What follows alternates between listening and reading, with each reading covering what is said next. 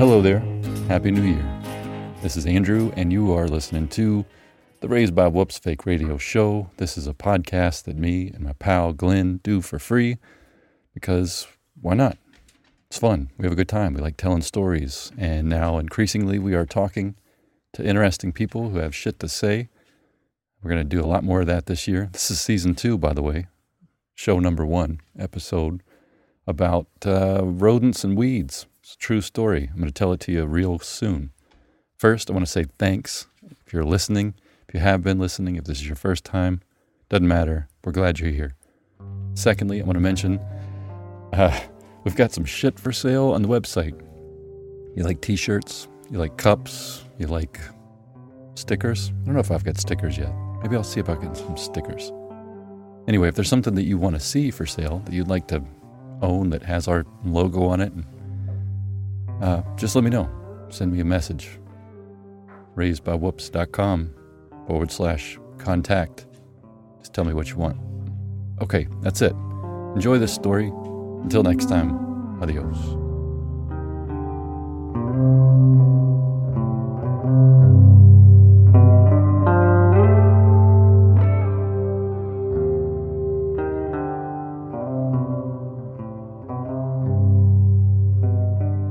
Hilariously, the Oxford Dictionary defines a rodent as a gnawing mammal.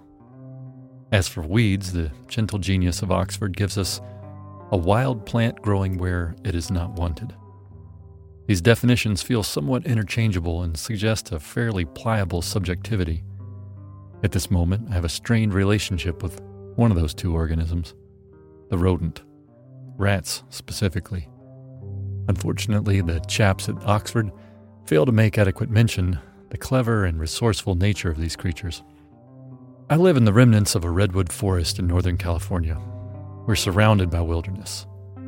Within 200 yards of my house, I can see several varieties of huge oaks fragrant bay laurel, towering redwood, various and sappy pines, as well as twisted, smooth, and beautiful madrone and manzanita. This neighborhood has been growing in this forest for over a hundred years. The first European residents planted fruit trees, plums and apples mostly. This planting tradition has continued for over a century, with persimmons, pear, orange, lemon, loquat, and fig filling out the variety.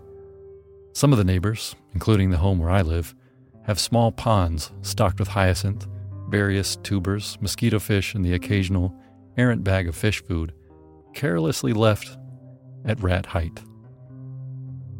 I'm listing the flora and making brief mention of the aquafauna of my little neighborhood to make the point that this is an excellent habitat for any number of gnawing mammals. Every winter, the rat population begins to look for shelter. The house, which is original to the construction of the neighborhood, has acted as a rat's winter villa for many decades. Countless attempts have been made by myself and the generations before me to keep them out, but so far, no effort has been 100% successful. Not exactly sure where my predecessors failed, but I simply lack the killer instinct. Regularly outsmarted by the rat in my attempts to bar their access, I have too much respect for them to be fully brutal. Like weeds, which I often find beautiful, rodents are charming to me. However, unlike most common weeds, rats and mice do pose a health risk to everyone living nearby. I'd like to be clear the rats are not living inside the house itself. I've never found a single turd, a rat's repugnant calling card, anywhere inside the home. These cunning little weirdos have made themselves at home under the house, in the basement, and in the crawl spaces. Basement dwelling or not, the risk is real.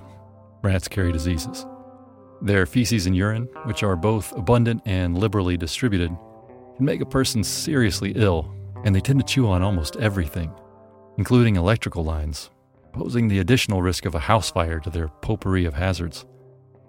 To be honest, outside the home, I root for the rat. I want them to thrive, and I know they will. The ones not eaten by many birds of prey, cats, and coyotes who live in the neighborhood are more than enough to keep things from getting too posh and boring here. Many multimillionaires have moved into the area and have put a little too much shine on the previously woodsy charm of this once bohemian burg. I feel like having a healthy and irritatingly persistent rat population helps dumb down the pretense here. But I need them out of the house. Our little dog is particularly outraged by their presence in the basement, and he has no problem waking me in the night to remind me of his strongly held opinions on the objectively chaseable nature of rats. Winter will be peppered with many sleepless nights for me, thanks to the clicking of rat toenails on the roof of our apartment and my growling little friend. I will not poison the rat, as that can endanger the wild animals who eat them. It's also a nasty way for the poor creatures to die. Relocating them is just not a viable option for me, and it feels like kicking the can down the road. That leaves me with setting of traps. I dislike killing them, as dealing horrible and violent death to creatures which remind me of dogs tends to trigger something painful in me. For example, last year, sometime in the middle of the night, I heard a trap go off in the basement. I went back to sleep after the racket died down. I woke up a little late the next morning, had coffee, took my dog for a walk, got ready for work, wasted a little bit more time on the internet, then made my way to remove the trap. I found it not where I expected, but many feet from where it had originally been set. The death dealing bit of the trap had come down on the poor creature's legs and lower back.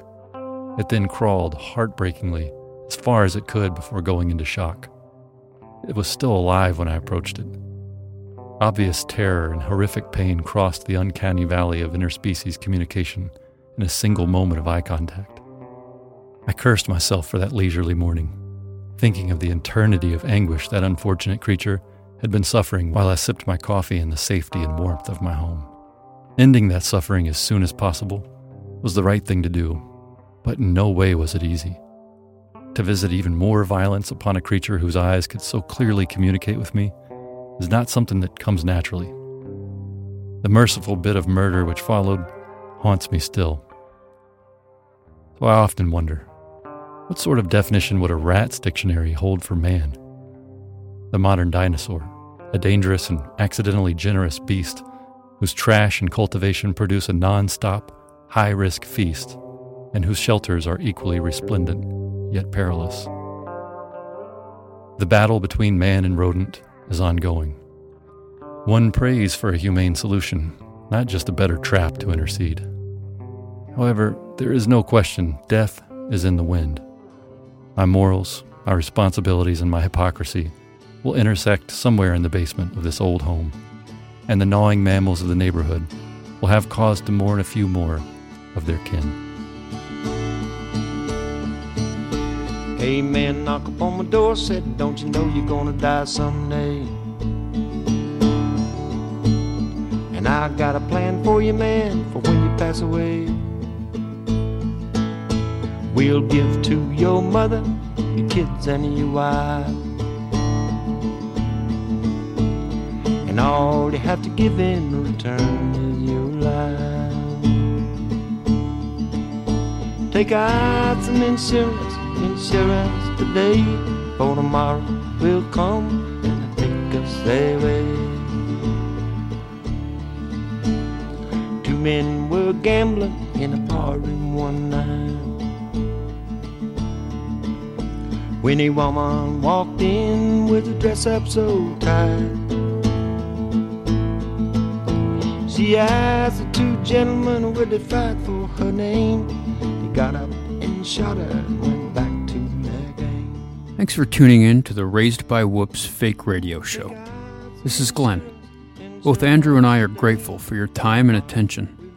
If you enjoyed that episode, we'd appreciate if you could tell your friends, family, or even a few strangers about the show. Additionally, you can leave a rating or review on Apple Podcasts or Spotify.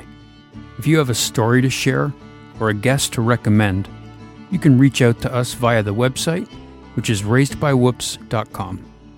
We're glad to have you with us. Thanks and take care. For one day will come and we won't be here. Somebody else will take up our game, a different place.